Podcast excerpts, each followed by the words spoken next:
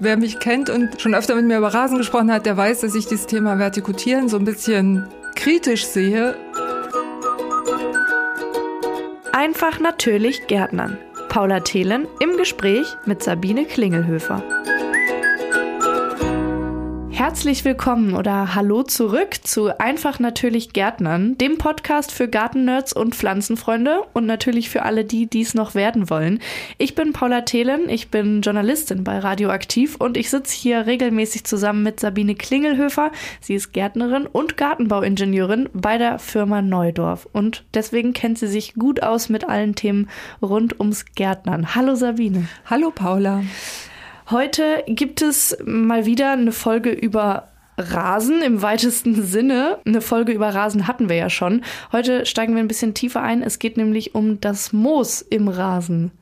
Genau, das Moos im Rasen. Was hast du uns da mitgebracht? Was ist eigentlich das Problem daran?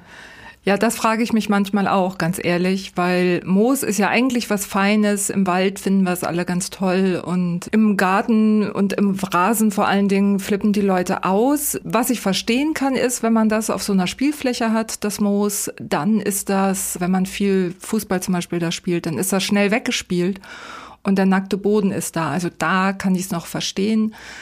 Für andere ist es einfach aus ästhetischen Gründen nicht so schön und da können wir jetzt gleich mal drüber sprechen, was man, wenn man wirklich will, dass das Moos verschwindet, was man dann ganz einfach tun kann. Aber erstmal grundsätzlich macht das Moos nichts Schlimmes für den Boden oder für die Pflanzen drumherum. Also das Moos ist kein Problem an sich. Genau, das ist kein Problem an sich. Es ist halt einfach da und belegt den Platz, wo eigentlich der Rasen sein sollte dann ist es wahrscheinlich wirklich eine Geschmackssache. Was kann ich denn tun gegen Moos so ganz allgemein, wenn ich es weghaben möchte? Ja, also die meisten Leute vertikutieren. Das ist äh, so ein bisschen, also wer mich Wer mich kennt und schon öfter mit mir über Rasen gesprochen hat, der weiß, dass ich dieses Thema Vertikutieren so ein bisschen kritisch sehe, weil für manche Leute ist das ganz normal, im Frühjahr den Rasen zu vertikutieren.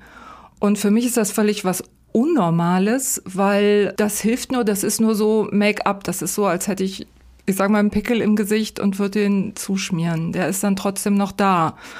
Und das Moos rauszuziehen heißt einfach nur, ich habe für den Moment Ruhe, aber wenn ich nicht an den Ursachen was tue, dann kommt das Moos immer wieder. Was für ein Vergleich. Wir hatten ja in der Rasenfolge schon mal drüber gesprochen. Vertikutieren an sich ist aber auch kein, keine schlimme Sache, sondern das kann man schon ab und zu mal machen, oder? Das kann man machen, wenn es nötig ist. Aber wenn man die richtige Rasenpflege macht, dann braucht man gar nicht vertikutieren. Ich habe noch nie vertikutiert und unser Rasen sieht auch nicht so schlecht aus. Nicht so schlecht. Wenn wir dann vom Vertikutieren mal weggehen, das scheint ja nicht die Nonplusultra-Lösung zu sein. Was ich bei dir im Podcast bisher gelernt habe, ist vor allem, dass auch im Garten gilt, wenn man das Problem beseitigen will, muss man an die Ursache ran. Wow, genau so ist es. genau. Was, was sind denn die Ursachen für Moos im Rasen? Ja, da gibt's mehrere, manchmal mehrere gleichzeitig, manchmal wirklich nur eine Ursache. Eine ganze Liste sozusagen. Also es fängt an mit Schatten, zu viel Schatten und zwar mehr als der halbe Tag Schatten ist zu schattig. Nährstoffmangel, wenn ich nicht genug dünge, wenn der Rasen also hungrig bleibt, ist nicht gut. Der falsche Dünger ist nicht gut. Vor allen Dingen, wenn es ein sehr preiswerter Dünger ist mit schlechter Qualität. Dann gibt es das Thema Staunässe, wenn der Boden überhaupt nicht trocken wird oder ganz lange nass wird sozusagen. Wenn ich einen Rasen immer zu tief mähe, ist auch nicht gut. Dann fühlt sich das Moos auch wohler als der Rasen. Minderwertiges Saatgut bei der Aussaat und saurer Boden was für eine Liste mit tu dies nicht und tu das nicht.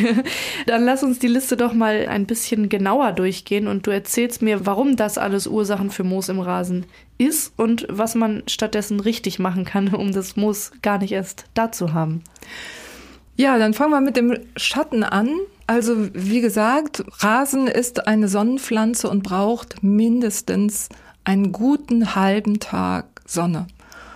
Wenn ich mit Leuten spreche, die sagen, nee, nee, da ist schon Sonne und dann sagen die, ja, so, also zwei, drei Stunden am Mittag ist da volle Sonne, dann ist das eine schattige Lage. Das ist dann keine sonnige Lage. Der Rasen braucht viel mehr Sonne, sonst taugt es einfach nichts, der wächst nicht gut und dann muss man einfach auf den Rasen an dieser Stelle verzichten. Das ist zum Beispiel unter Bäumen so, das ist im Hausschatten so, auf der Nordseite, da hinten in der Ecke sozusagen, wenn da keine Sonne hinkommt, dann wächst der Rasen da einfach nicht und dann muss ich mich davon verabschieden, von dieser Pflanze an diesem Standort, der einfach nicht passend ist. Wie kann ich denn dann meine riesengroße Wiese, die leider im Schatten liegt, sonst bepflanzen, dass man sie vielleicht auch nutzen kann als Bolzplatz zum Beispiel? Also meistens ist es ja nicht die ganze Fläche, die im Schatten liegt. Es sei denn, ich habe nur riesengroße Bäume im Garten. Also da, wo Sonne hinkommt, ist ja Rasen eine prima Möglichkeit. Und an den Rändern, da wo der Schatten ist und wo ich dann vielleicht nicht so viel rumbolze, da kann ich wunderbar andere Pflanzen pflanzen.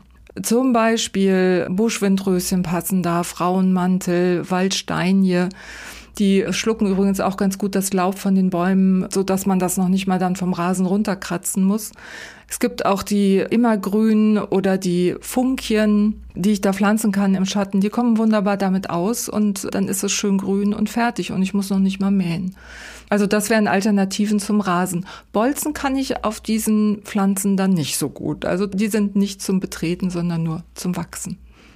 Also wenn ich eine große Schattenfläche habe, dann muss ich entweder auf Erde bolzen oder auf Moos. ja, dann würde ich lieber das Moos stehen lassen, genau. Okay, Schatten, also äh, keine gute Idee. Da kann man jetzt vielleicht nicht viel gegen tun, außer andere Pflanzen dann zu wählen. Aber dein zweiter Punkt auf der Liste, nenne ich es mal, war der Nährstoffmangel. Das hört sich für mich erstmal einfach zu lösen an. Einfach Dünger drüber, oder? Genau, das ist genau die, die Lösung. Das Problem ist beim, äh, beim Rasen oder vielmehr beim Rasendüngen, da haben viele Leute sagen, die machen das nicht, weil sie Angst haben, dann müssen sie ja so viel mähen. Und wenn ich einen billigen Dünger nehme oder einen qualitativ minderwertigen Dünger nehme, dann stimmt das auch.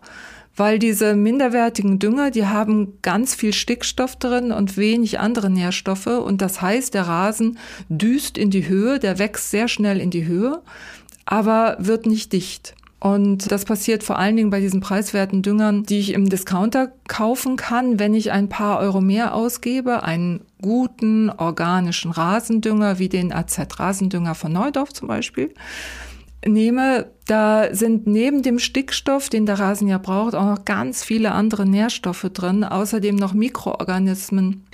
Und äh, die alle zusammen führen dazu, dass der Rasen nicht nur in die Höhe wächst, sondern vor allen Dingen in die Breite wächst. Das heißt, der Rasen wird dichter, die Lücken schließen sich und er wächst eben nicht so stark in die Höhe. Und wie oft im Jahr sollte man da düngen oder sollte man das überhaupt mehrmals im Jahr machen? Ja, das sollte man auf jeden Fall Minimum mal zweimal im Jahr machen. Also im März, April ist eine gute Zeit und dann noch ein zweites Mal im September, Ende August, je nach Temperaturen, aber September bis Anfang Oktober noch ein zweites Mal düngen, am besten mit organischen Düngern. Es gibt aber auch spezielle Dünger, die man dann einsetzen kann, wenn schon viel Moos da ist. Da haben wir von Neudorf auch einen Dünger, der heißt Rasendünger Spezial Mooslos Glücklich. Der Name ist Programm. Der stärkt eben den Rasen so, dass er eben besonders dicht wird und dass er das Moos auch verdrängt. Und andersrum, Moos mag es auch nicht gerne, wenn es in Kontakt kommt mit vielen Nährstoffen, dann verschwindet es auch. Das wäre jetzt meine Nachfrage gewesen. Mag Moos die Nährstoffe nicht? Scheinbar nicht. Äh, nee, nicht, nicht so richtig gerne. Und vor allen Dingen, wenn der Rasen gut mit Nährstoffen versorgt ist und kräftig ist, dann, dann ist er einfach so stabil und auch dicht, dass der Moos wirklich wenig Chancen hat, sich auszubreiten.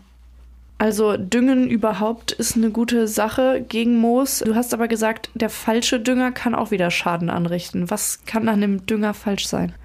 Genau, also ich habe schon oft mit Menschen über Rasen und Probleme im Rasen gesprochen und es ist wirklich so, die Leute, die die meisten Probleme haben, wenn ich die dann frage, was für einen Dünger haben sie genommen, dann ist es eben kein Markendünger, sondern dann ist es halt etwas sehr preiswertes und wie eben schon gesagt, da ist dann vor allen Dingen sehr viel Stickstoff drin und nichts anderes. Also bei organischen Düngern, bei Neudorfsdüngern, aber bei allen organischen Düngern ist es so, da sind auch Mikroorganismen drin, da sind sehr viel Spurenelemente drin, die nicht nur für die Pflanzen gut sind, sondern eben auch für die Mikroorganismen im Boden gut sind. Und das wird immer so vergessen, finde ich, wenn man sich um Pflanzen kümmert. Man kümmert sich um die Pflanzen, logisch, aber wenn man sich nicht um den Boden kümmert, dann ist alle Liebesmühe vergeblich, sage ich mal. Also der Boden ist ganz wichtig, dass da viele Mikroorganismen drin sind, viel Leben im Boden ist und das kann ich nur schaffen mit einem organischen Dünger. Da tun mineralische Dünger genau gar nichts für. Und Thema Überdüngen, also wenn ich es zu gut gemeint habe, zu viel draufgebracht oder vielleicht auch einfach zu oft? Das ist bei organischen Düngern kein großes Problem. Da gibt's keine Verbrennung. Bei mineralischen Düngern kann das schon mal passieren, dass es da eine Überdüngung gibt und dass es dann auch sogenannte Verbrennungen gibt, dass die Blätter Schäden, Flecken, gelbe Flecken, braune Flecken bekommen. Die sterben dann meistens nicht ab. Also da muss man schon grob zu viel drauf schmeißen, aber ähm, es kann zu Verfärbungen an den Blättern kommen. Genau. Ein anderes Problem beim ich sag mal, falschen Dünger oder minderwertigen Dünger ist, dass sich dann auch dieser sogenannte Rasenfilz schneller ausbreitet. Das ist was? Rasenfilz bildet sich, wenn ich zum Beispiel Rasen mähe, selbst wenn ich das Schnittgut auffange, rieseln immer ein paar Rasengräser, abgeschnittene Rasengräser auf den Rasen. Beim Mulchmähen oder wenn ich so Mähroboter habe, erst recht. Und das ist auch gar nicht schlecht, weil sich das ja sehr schön zu Humus und zu weiteren Nährstoffen dann zersetzen kann. Aber in mageren Böden, in nicht biologisch aktiven Böden, da zersetzt sich dieser Rasenfilz einfach nicht, weil da gar nicht genug Regenwürmer und andere Organismen drin sind, die das eben zersetzen können. Und dann entwickelt sich so eine Schicht von Rasenfilz, also abgestorbenen Rasengräsern, die sich zusammenschließen sozusagen und so eine braune Schicht bilden. Das ist erstens dann nicht so schön weich, wenn man über den Rasen läuft barfuß und zum anderen ist dann eben keine Humusbildung im Rasen quasi möglich. Also wenn schon düngen, dann richtig, beziehungsweise mit dem richtigen Dünger. Punkt 4 auf deiner Liste von eben, vom Anfang, war die Staunässe. Was genau bedeutet das im Garten? Weil bei einer Zimmerpflanze weiß ich, da darf kein Wasser drin stehen, aber beim Gartenboden, da kann ich ja herzlich wenig ausrichten, oder? Ja, das stimmt. Also da denke ich echt gerne an meine Nachbarin. Die hatten neu gebaut und auch einen Keller ausgeschachtet. Das heißt, die Baumaschinen sind wirklich irre oft über den Gartenboden gefahren. Da habe ich ihr gesagt, mach eine Gründüngung, bevor du irgendwas anderes tust. Und hat sie auch gemacht. Die Gründüngung wuchs aber nicht so gut. Und dann hat sie auch die Geduld verloren, hat die auch im heißen Sommer nicht gewässert, sondern ach, dann wurde das alles nichts und ah, egal, dann haben sie den fräsen lassen und Rollrasen drüber gerollt. Und dann sah es halt erstmal ein paar Monate gut aus.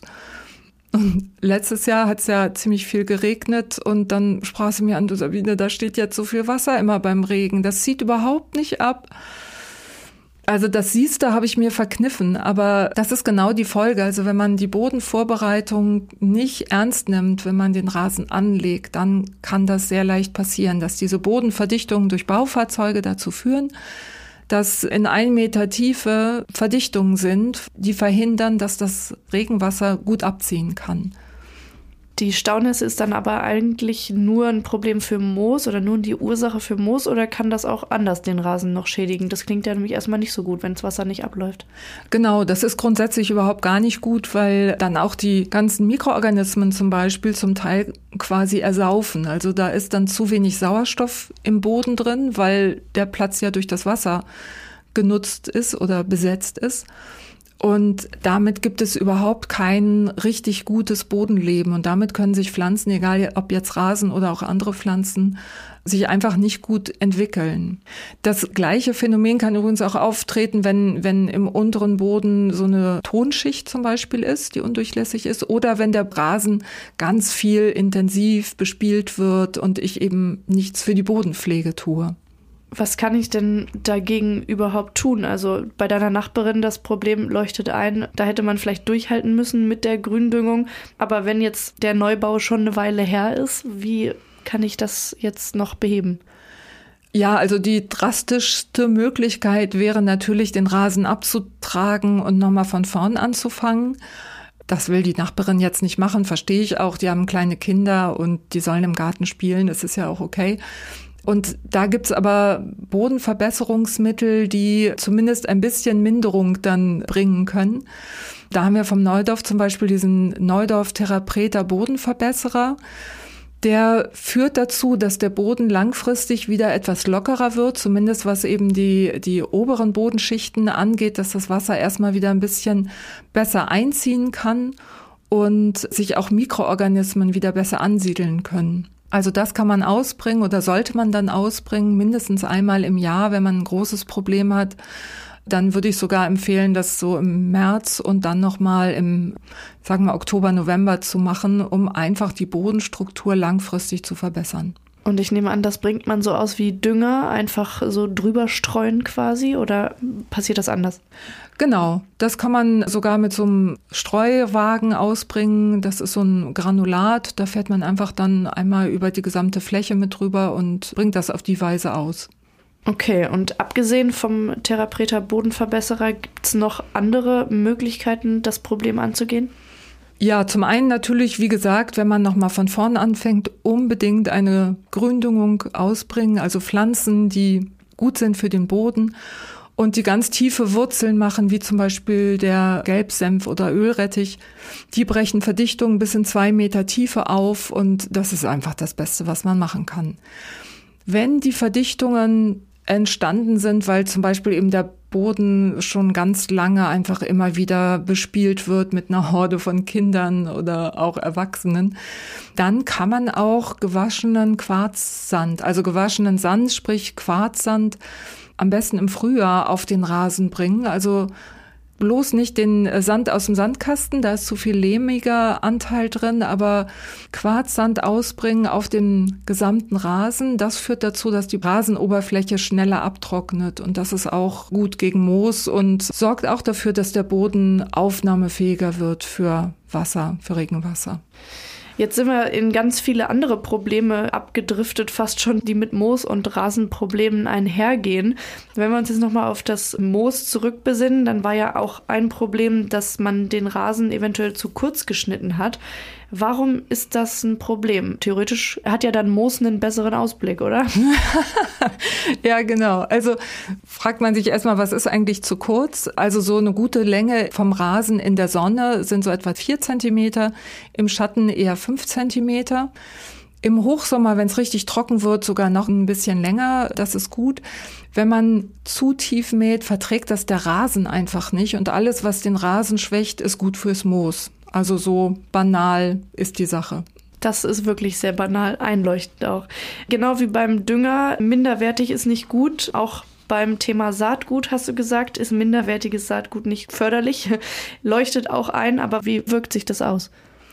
Also es gibt wirklich minderwertige Sorten, die vor allen Dingen aus Futtergräsern bestehen. Diese Futtergräser, die wachsen sehr schnell in die Höhe, wachsen aber nicht so in die Breite und machen eben den Rasen auch nicht dicht. Mein besonderer Liebling an der Stelle ist so eine Bezeichnung wie Berliner Tiergarten, was überhaupt keine geschützte Bezeichnung ist und auch gar nicht für gute Qualität sprechen muss. Also nehmt lieber ein bisschen mehr Geld in die Hand und kauft lieber hochwertiges Radgut. Das besteht immer aus einer Mischung von Rasengräsern, die sowohl in die Hohe, aber vor allen Dingen in die Breite wachsen und damit kriegt man einfach eine richtig gute Rasenfläche, die auch langfristig dicht bleibt. Dichte Rasenfläche, das ist ja das Ziel und zwar ohne Moos dazwischen. Last but not least war der Punkt saurer Boden. Ich nehme an, Moos mag es gerne sauer. Woher weiß ich, dass mein Boden sauer ist? Genau, also Moos macht zumindest saurer Boden nichts aus. Denen ist das ziemlich egal, weil Moos ja sowieso keine Wurzeln in den Boden macht und damit sind die ziemlich unabhängig. Aber der Rasen braucht einen pH-Wert, um die sechs und höher, alles was drunter ist, ist von übel. Und diesen pH-Wert oder den Säuregrad meines Bodens kann ich ganz einfach mit dem pH-Bodentest messen. Der kostet ein paar Euro, kriegt man im Gartencenter und ich kann das dann an Ort und Stelle selber rausfinden, ob der Boden zu sauer ist und vor allen Dingen, ob ich kalken muss oder nicht. Also eine ganz einfache Anwendung. Jetzt haben wir ganz viel über die ganzen Probleme gesprochen und über die Ursachen. Eine ziemlich lange Liste an Problemen. Was also tue ich, vielleicht nochmal zusammengefasst, gegen Moos? Genau, also natürlich die Ursachenbekämpfung, über die wir jetzt so lange gesprochen haben. Und wenn das Moos aber da ist, dann muss man nicht unbedingt vertikutieren. Man kann einfach äh, zur Hake oder zu einem Rechen greifen und das Moos raushaken und diese Lücken dann nachsäen mit einer guten Rasenmischung. Da gibt's von Neudorf zum Beispiel den TerraVital Rasensanierer, den man dann ausstreuen kann und schlussendlich dann auch noch mit dem Rasendünger Spezial Mooslos glücklich düngen, damit das Moos auch bitte schön wegbleibt. Und damit hast du es gesagt, das Moos soll ja nicht nur kurz verschwinden, sondern es soll ja auch wegbleiben. Also abschließend, was sind deine drei ultimativen Tipps für einen mooslosen Rasen, damit der eigene Rasen grüner ist als der vom Nachbarn oder von der Nachbarin? Also auf jeden Fall Ursachenforschung machen. Was ist das Problem und die Ursache beheben? Und damit hat man eigentlich schon das Wichtigste getan. Zweitens, nicht gegen Windmühlenflügel kämpfen. Im Schatten wachsen alle möglichen Pflanzen, aber nicht der Rasen. Und der dritte Tipp ist, wenn ihr neuen Rasen anlegt, gebt euch richtig viel Mühe, bereitet den Boden richtig, richtig gut vor. Das lohnt sich auf jeden Fall. Natürlich endet auch diese Folge mit einem Plädoyer für die Gründüngung. Wie könnte es anders sein?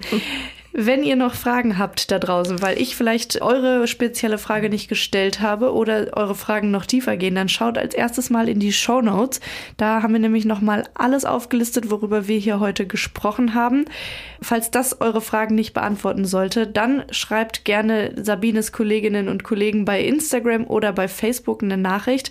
Da wird euch auf jeden Fall auch geantwortet. Und wenn das euch auch nicht reicht oder nicht die passende Möglichkeit ist, dann schaut mal auf neudorf.de. Da gibt es nämlich sogar eine Telefonnummer, wo ihr anrufen könnt und euer Problem schildern könnt. Und dann wünschen wir viel Erfolg beim mooslosen Rasen und macht's gut. Tschüss. Das war der Podcast Einfach natürlich Gärtner mit Paula Thelen und Sabine Klingelhöfer. Mehr zum Thema gibt's auf neudorf.de.